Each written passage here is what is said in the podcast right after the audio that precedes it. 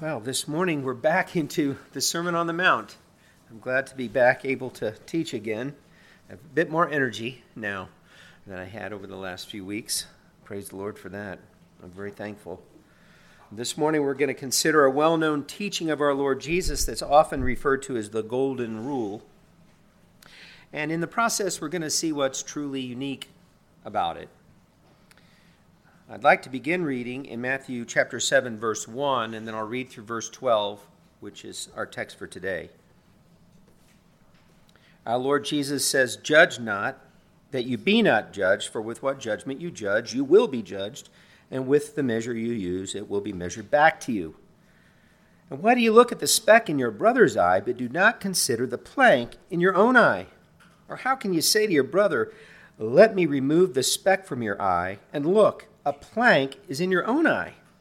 Hypocrite, first remove the plank from your own eye, and then you will see clearly to remove the speck from your brother's eye. So, in the context, we have uh, one of the ways we love our brother. We help our brother. We help our brother or sister in the Lord when they're struggling with sin. But we do it with humility, right? Recognizing that we too are sinners saved by grace. And then Jesus says, Do not give what is holy to dogs, nor cast your pearls before swine, lest they trample them under their feet and turn and tear you in pieces. And we saw as we studied that, that sometimes, no matter how humbly and wisely and lovingly we seek to confront a sin, uh, sometimes it doesn't go well, and sometimes people even turn out not to be true believers. And so we tied that in with other teachings of Jesus to demonstrate that when people refuse correction and they refuse to repent, they should be treated as unbelievers.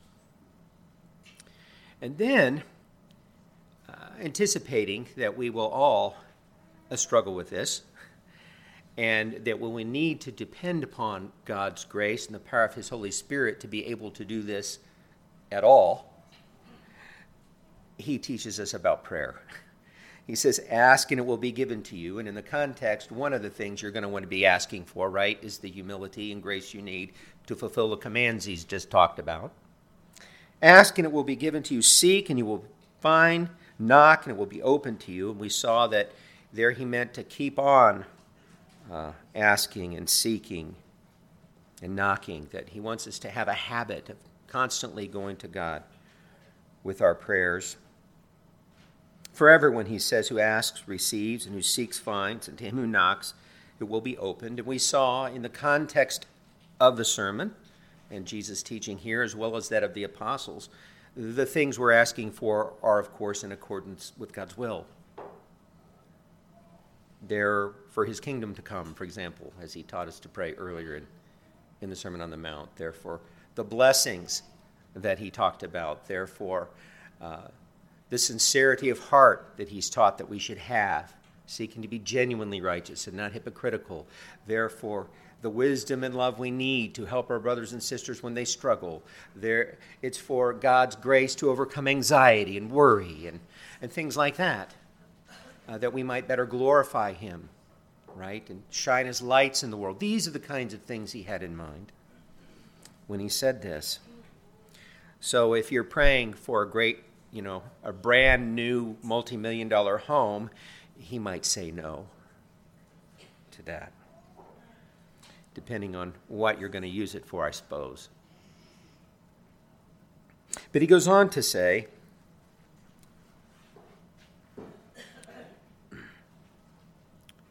Or what man is there among you, if his son asks for bread, will give him a stone? Or if he asks for a fish, will give him a serpent?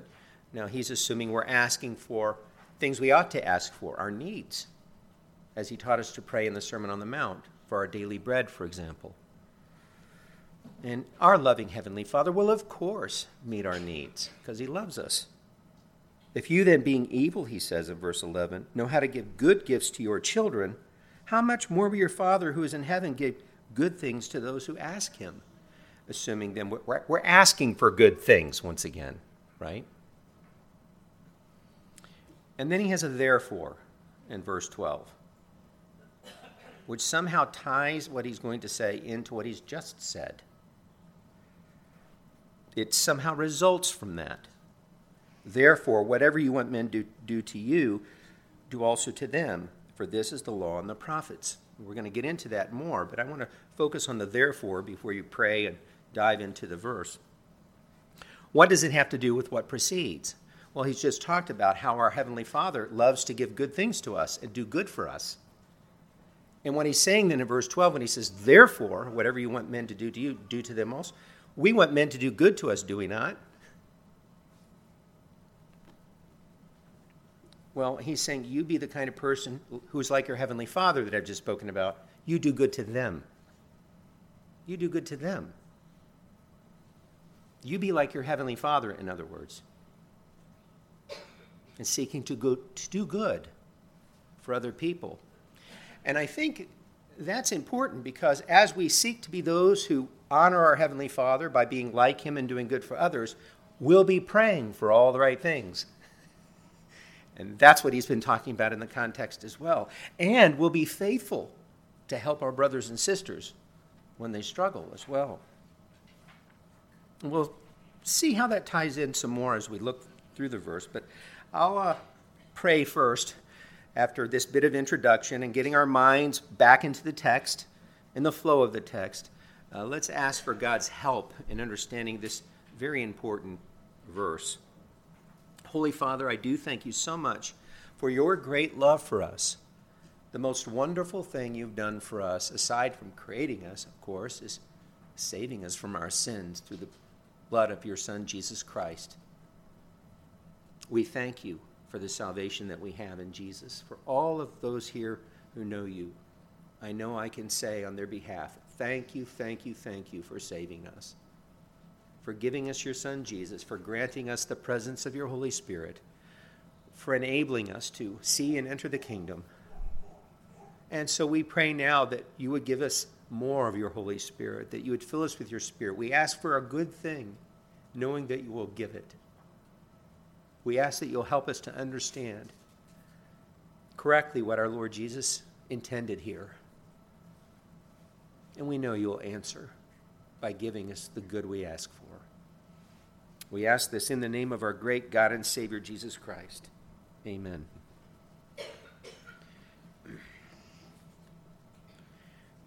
there are advocates of, well, what they call religious tolerance all over the place these days. Uh, I think that religious tolerance, that I'll put in quotes there, scare quotes, if you will, uh, might be more accurately termed religious relativism or religious pluralism, because that's what most people who speak of religious tolerance really mean. They really mean that all religions are basically the same. You hear them say that. Um, they really mean that there's no one true religion because there's no one truth. The only absolute truth, they say nonsensically and oxymoronically, is that there is no absolute truth. um, and often cited in these discussions of religious pluralism or relativism or so called religious tolerance is the Golden Rule they like to cite it as an example of how re- all religions are basically the same and basically teach the same thing. Now, anybody who really has studied anything about world religions knows that that is completely untrue. There's Christianity is, for starters, being an exclusive religion, says that all other religions are false. Uh, that means it can't be teaching the same thing, right? So, but a lot of people like to say that in this day and age, and they say it in ignorance because they have no clue what these religions really teach, or they highlight certain things that appear to be similar so that they can then act like or get people to believe that all religions are basically saying the same thing when in fact they are not. In fact, most of them are diametrically opposed to one another. So if you run into anyone who says to you, well, you know, Buddhism and Hinduism and Christianity and Zoroastrianism and Judaism and Islam, they all really basically teach the same thing. You know right away one of two things about that person. Either that person is completely ignorant of those religions, or that person is lying to you deliberately. But at any rate, the golden rule gets to be one of the chief exhibits of many of these people. And so I'm going to go through and talk about that today. Because I think a closer examination of the actual teachings, even about this teaching that is so similar, it really is similar, this one teaching. We're going to see it's not so similar as they, they think it is in a really important manner. We're going to see how Jesus' teaching is actually quite unique, based as it is in God's previous revelation. We're going to consider an assortment of examples in order to see what I mean, beginning with ancient Egyptian philosophy. In a, in a, in a book entitled The Tale of the Eloquent Peasant, an ancient Egyptian writing, we read this Do for one who may do for you, that you may cause him thus to do. Uh, what's that mean? Do for one who may do for you, that you may cause him thus to do. What's that saying? If you want other people to do good things for you, try to do good things for you, them to get them to do good things for you. Notice that the assumed motive for treating another person well is simply to get them to do good things for you. It is basically teaching selfishness as a virtue.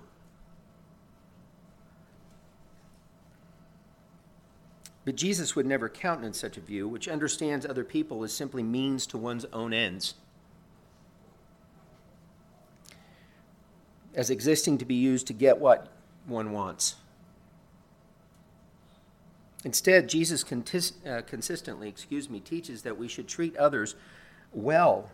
We should do good for them simply because it's the right thing to do. It's the godly thing to do. It's the way in which we're, we're like our Heavenly Father. And that's whether or not we ever receive good treatment in return. This is because our ultimate motive is to let our light so shine as to glorify our Father in heaven, as Jesus had said back earlier in the Sermon on the Mount in chapter 5, verse 16. We're supposed to let others see our good works so that they might also glorify our Father in heaven. So, our, our motivation when we do good isn't simply to try to manipulate other people to do good things for us. Our motivation when we do good is to bring glory to our Father, our Heavenly Father, to be like Him, to show a family resemblance to our Heavenly Father, to a lost and dying world, so that they might come to know Him too. And we don't care if they respond with good back to us or not, because we care about what's best for them, not what we can get out of it. That should be our motivation, according to the teaching of Christ. And that's nothing like however much they say, look at this principle of reciprocity that this ancient Egyptian teaching has. It's very similar to the principle of reciprocity taught by Jesus. Well, not really, not when you stop to think about it. It's nothing like what Jesus was talking about. The motivations are entirely different, and it's also stated negatively in a way. This principle of reciprocity is as held uh, also in Zoroastrianism, and it's basically the same. It says this That nature alone is good, which refrains from doing unto another whatsoever is not good for itself. So you're going to refrain from doing things to other people that you don't want done to you. If you don't want to be hurt by others, try not to hurt others, and that'll help. They won't then reciprocate with bad things. Took great wisdom to figure that out, didn't it? It's amazing that these ancient religions and philosophers ever came across that notion. Uh, it's hard to imagine how so many different people in the world could have fought that one up, right? Uh, sarcasm oozing on purpose, right? Confucianism transmits the principle in the form of a conversation with Confucius. There's a guy named Sekung, and he asked, Is there one word that can serve as a principle of conduct for life? And Confucius replied, It is the word shu, reciprocity. Do not impose on others what you yourself do not desire. Same basic idea. From Hinduism, we find this quote, This is the sum of duty. Do not do to others what would cause pain if done to you. From Buddhism, we find the same idea in very similar wording. Hurt not others in ways that you yourself would find hurtful. From ancient Greek philosophy, uh, philosophy we find that Socrates said this Do not do to others that which would anger you if others did it to you. And getting closer to our own religious heritage with respect to ancient Judaism, John Stott, I think, correctly cites Rabbi Hillel on the matter when he writes this in the Old Testament Apocrypha, we find, Do not do to anyone what you yourself would hate. And this, it seems, is what the famous Rabbi Hillel quoted in 20, around 20 BC. Some people date it to 20 AD. Uh, some disagreements about some dating here. But at any rate, uh, it's what the famous Rabbi Hillel quoted in 20 BC when asked why a would be proselyte by, excuse me, a would be proselyte to teach him the whole law while standing on one leg. And there are different versions of this story. His rival, Rabbi Shammai, had been unable or unwilling to answer and had driven the inquirer away. But Rabbi Hillel said this What is hateful to you, do not do to anyone else. This is the whole law, all the rest is only commentary. Now, what he said there isn't much different from what we heard from any of these other religions or philosophies, right? And notice that in each of these cases that I've cited for you, ranging from ancient Egyptian philosophy to ancient Judaism, the principle of moral reciprocity is stated negatively. In each case, that is, that we should avoid doing the things we do not want to be done to us. Even the Jewish teachers, as represented by Hillel, one of their most famous rabbis, taught the same negative principle.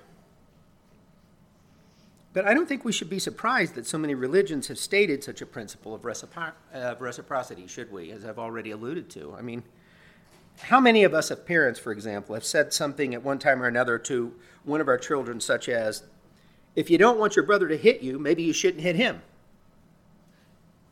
All you have to do to come up with this principle is be a parent you know, of a three and four year old or something, right?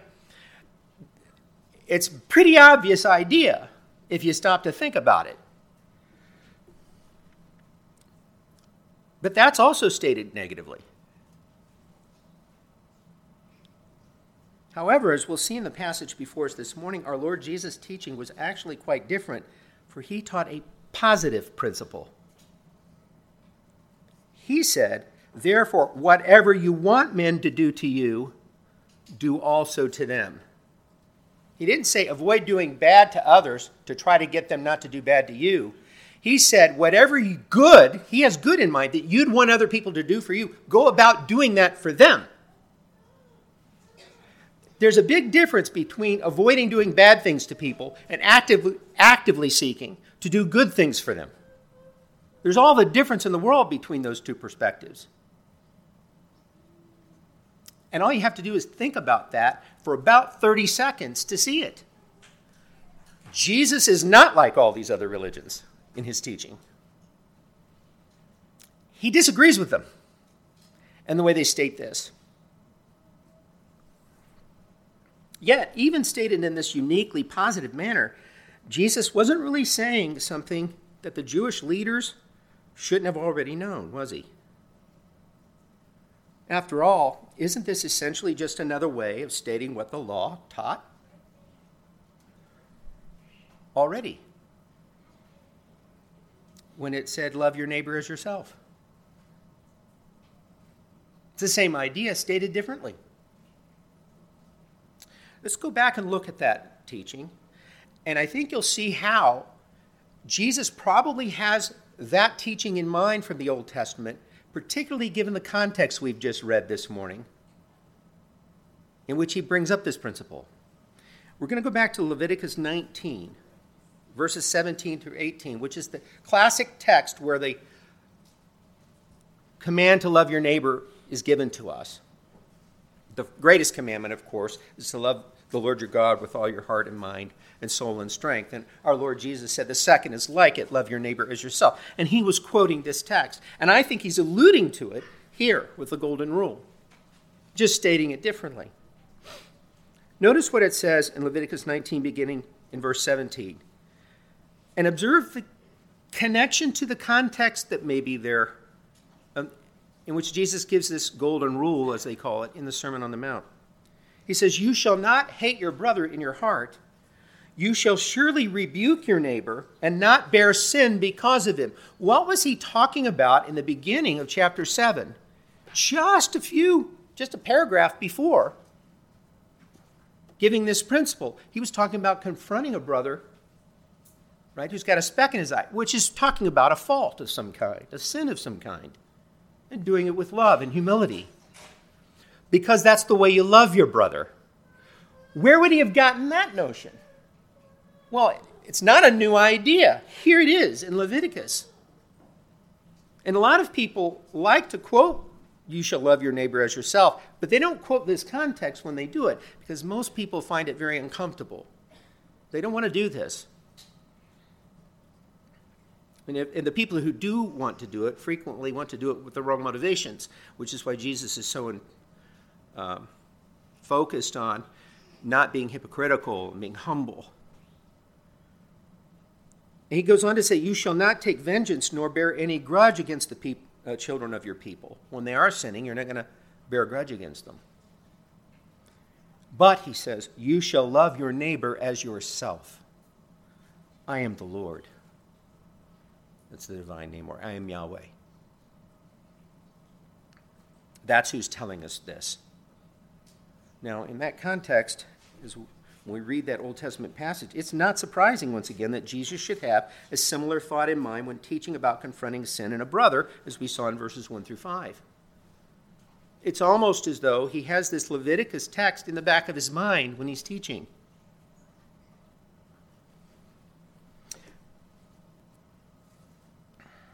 But notice that the standard is to love your neighbor as yourself.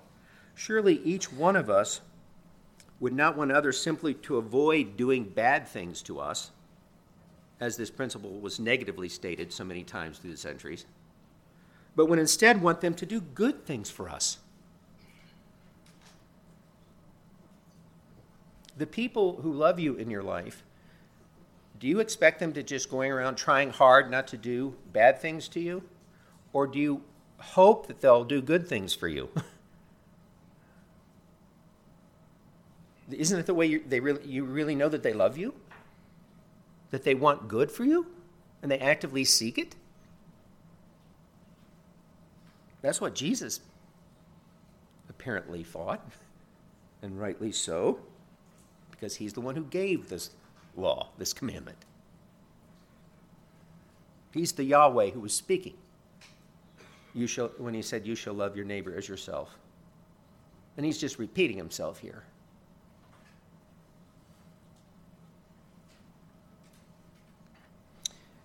Hillel's teaching, as we saw, which was well known among the Jews in Jesus' day, uh, minimized this requirement to love one's neighbor as oneself with the negative statement, What is hateful to you, do not do to anyone else. Whereas Jesus brings out the full force of this love by making the positive statement, Whatever you want men to do to you, do also to them. So, just as Jesus has done throughout the Sermon on the Mount, here also, our Lord Jesus is confronting a common Pharisaic attitude in teaching, which minimized the requirements of the law. And he's countered it with his own very clear presentation of the very Old Testament teaching that they had been distorting. Guys like Hillel were distorting the teaching of the Old Testament when he said, just avoid doing bad things to others if they don't want to do bad, you don't want them to do bad things to you. That's not the intention of you shall love your neighbor as yourself. Do unto others what you would want them to do to you is. And of course, there are examples of how Jesus has done this already in the Sermon on the Mount, how he's countered what they're teaching. Uh, so we're not surprised that he's doing it here, right? Uh, back in chapter 5, verses 21 and 22, he confronted their teaching against murder while they failed to properly challenge the anger of the heart that leads to murder. Then he went on to confront in verses 27 and 28 their teaching against adultery while they failed to challenge the adultery of the heart. These ways they minimized the teaching of the law. And when we went through those teachings, we saw that what Jesus was saying when he focused on the heart wasn't new. That was in the Old Testament. They were just avoiding it. Again, to try to minimize the demands of the law so they could seem like they were keeping it and pat themselves on the back. Be good Pharisees. Later on in chapter 5, verses 43 and 44, Jesus confronted their attempt to distort the teaching to love others by requiring love for those it's easiest to love while allowing you to hate your enemies. They said, you know, love your neighbor but hate your enemy. That's not what it meant to love your neighbor as yourself either in the context in which it was given in Leviticus. But all these attempts to minimize the demands of genuine righteousness will not alter the fact that God's judgment will require just that a genuine righteousness that comes from the heart and is not merely focused on outward conformity to a set of comparatively easily kept requirements.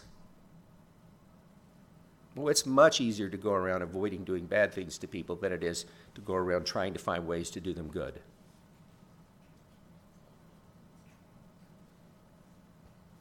Remember again what Jesus said earlier in the Sermon on the Mount in Matthew 5:20, "For I say to you that unless your righteousness exceeds the righteousness of the scribes and Pharisees, you will by no means enter the kingdom of heaven." Now we know that that righteousness that gets us into the kingdom of heaven, that genuine righteousness isn't our own. Is what Martin Luther called an alien righteousness.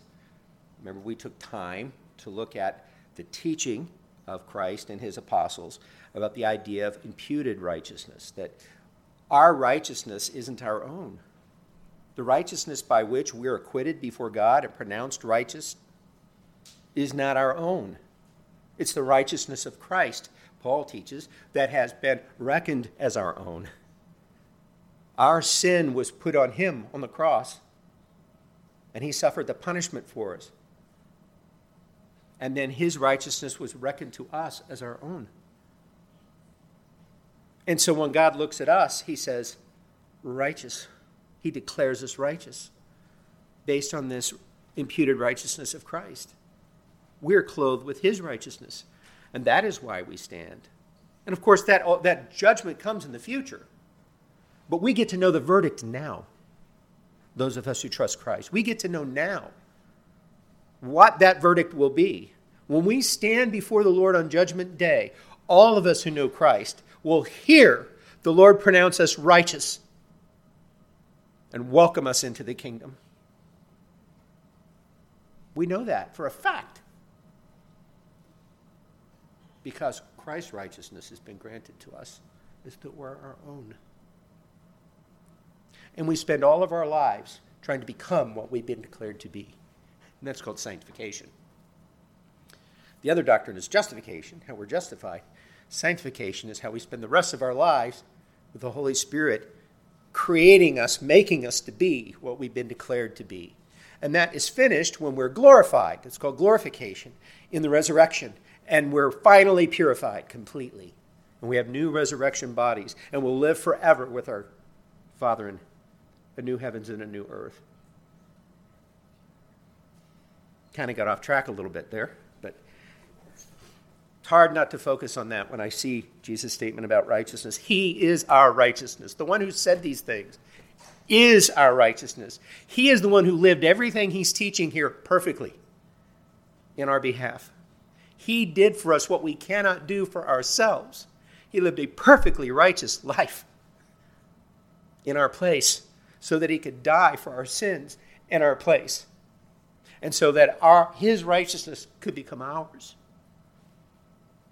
in that happy exchange, as Martin Luther called it, where he took all our sin gave us all his righteousness. What a blessed Savior we have. Anyway, I hope you didn't mind that rabbit trail. That wasn't in my notes, but I couldn't hard I couldn't stop myself from saying it. Back to the text. I would say, as a matter of fact, the lessened standard of Hillel, in particular, will ultimately help no one in the day of judgment. D.A. Carson makes the same uh, observation in his commentary on Matthew when he writes with regarding to the teaching of Hillel in his negative statement of this principle. He writes this Apparently, only Jesus phrased the rule positively.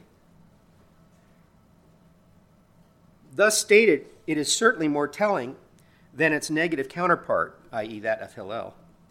For it speaks against sins of omission as well as sins of commission. The goats in chapter 25, verses 31 through 46, would be acquitted under the negative form of the rule, but not under the form attributed to Jesus. Now, Carson has rightly alluded to Jesus' teaching on the final judgment, so we're going to take a look at that for a moment and uh, see this point a little more clearly. Uh, he was alluding to the parable of the sheep and the goats when he spoke of the goats, and that's later on in chapter 25 of Matthew. We're going to pick up the text where Jesus is addressing the goats. Uh, we're told that the sheep and the goats are going to be gathered, and Jesus is going to separate the sheep and the goats. The sheep are believers, and the goats are unbelievers. But some of them are surprised to find out that they're not considered to be believers, apparently. We'll get to an example of that later in Matthew chapter 7 as well, in, in what I call maybe the scariest verse in all the Bible. But in, in Matthew 25, I'll pick up in verse 41 where Jesus says this Then he will say to those on the left hand, the goats, Depart from me, you cursed, into the everlasting fire prepared for the devil and his angels. For I was hungry, and you gave me no food. I was thirsty, and you gave me no drink. I was a stranger, and you did not take me in. No, these are all good things that ought to have been done, but that weren't done. They were following Hillel's command to the letter. Don't do bad things to others that you don't want them to do to you. That wouldn't have helped them here. Because Jesus expected them when they saw brothers hurting to do good to them, not just to avoid doing bad.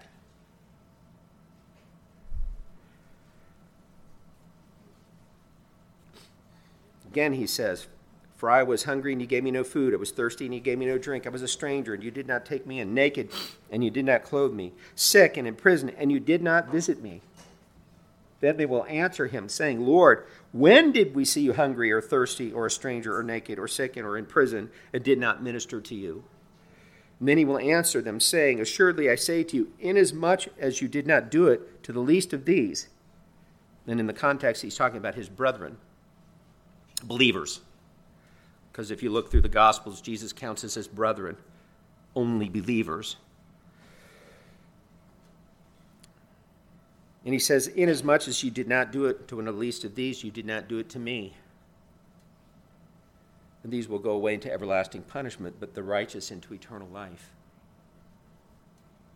Because the righteous will have done these good things for their brothers because they will have had a genuine righteousness and they will have sought to do as Jesus taught to do unto others what you would have them do unto you. If you were naked, you'd want clothes. If you were hungry, you'd want food. If you were in prison, you'd want somebody to visit you so you didn't starve to death or die of some disease that could have been helped.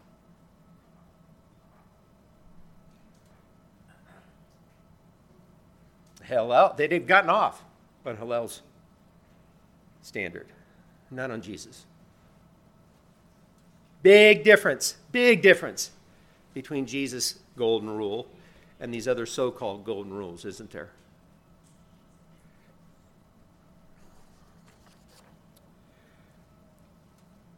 Jesus not only expects us, obviously, not just to avoid doing what we know is sinful, but to actively go about doing what we know is right and good and thus demonstrating the love of our Heavenly Father. The Apostle James would later reflect the same teaching in his epistle when he wrote this in James 4:17. Therefore, therefore, to him who knows to do good and does not do it, to him it is sin. Hillel was letting them get away with sin. they might have often known what is good to do and not done it under his standard. But along with our Lord Jesus, his brother James said, no, that, that would be sin to, to know good and not do it. And Jesus is basically saying the same thing. He's saying to him who knows to do good for others as he would want others to do for him and doesn't do it, to him it is sin. Same idea. And this is no wonder why he goes on to say this in the last part of the verse For this is the law and the prophets.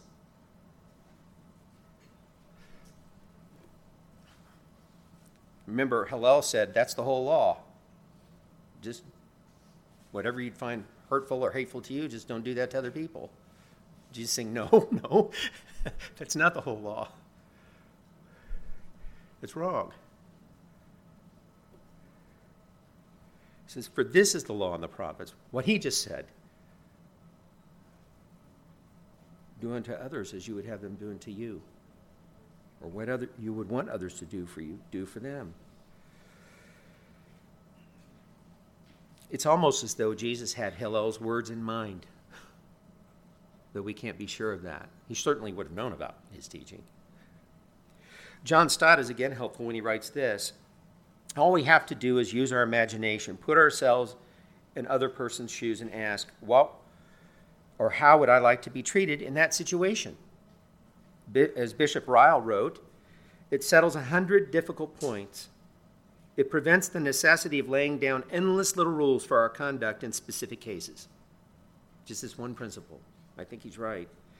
Indeed, it is a principle of such wide application that Jesus could add, for this is the law and the prophets. That is, whoever directs his conduct towards others according to how he would like others to direct theirs towards him has fulfilled the law and the prophets, at least in the matter of neighbor love, which is what Jesus had in mind, right? But I think there's another reason that Jesus mentions the law and the prophets. That's one big reason. But there's another one, and that is because this principle brings to culmination a theme he began to discuss way back earlier in the sermon. And that's why I went back earlier in the sermon repeatedly to show you how what Jesus says here is tying in to what he's been doing. But these words here, mentioning the law and the prophets, ties it in very closely to what began this discussion. He gave the Beatitudes and talked about persecution, and then he launched into a discussion that began back in chapter 5, verse 17, where he said, Do not think that I came to destroy the law and the prophets. And what's he saying here? Actually, what I'm telling you here fulfills the law and the prophets. Everything I've been saying up to this point, culminating in this principle, is what the law and the prophets are all about. How can I be coming to destroy them, which is the accusation he was going to receive from the hypocritical Pharisees because he was destroying their traditions, which they equated with the law and the prophets. You see, how, how can I be coming to destroy the law and the prophets when everything I've been teaching you fulfills everything that the law and the prophets are about? See, he's making a very important point, alluding back to this. Do not think that I came to destroy the law or the prophets. I did not come to destroy, but to fulfill. And he's demonstrated that throughout the sermon, how he's fulfilling it in many ways. For assuredly I say to you, till heaven and earth pass away, one jot or one tittle, not the smallest letter or the smallest part of a letter, he says, will by no means pass away from the law until all is fulfilled. Whoever therefore breaks one of the least of these commandments and teaches men so, shall be called least in the kingdom of heaven. But whoever does and teaches them, he shall be called great in the kingdom of heaven. For I say to you that unless your righteousness exceeds the righteousness of the scribes and the Pharisees, you will by no means enter the kingdom of heaven. And then he launches into all those examples, one of which was in his mind clearly in this text this morning. All these examples of how they'd actually distorted the law with their traditions.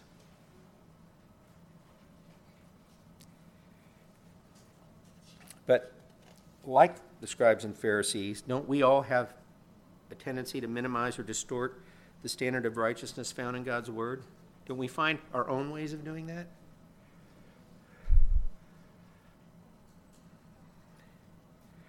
In fact, doesn't Jesus assume that we'll have the same kinds of struggles throughout this teaching in the Sermon on the Mount?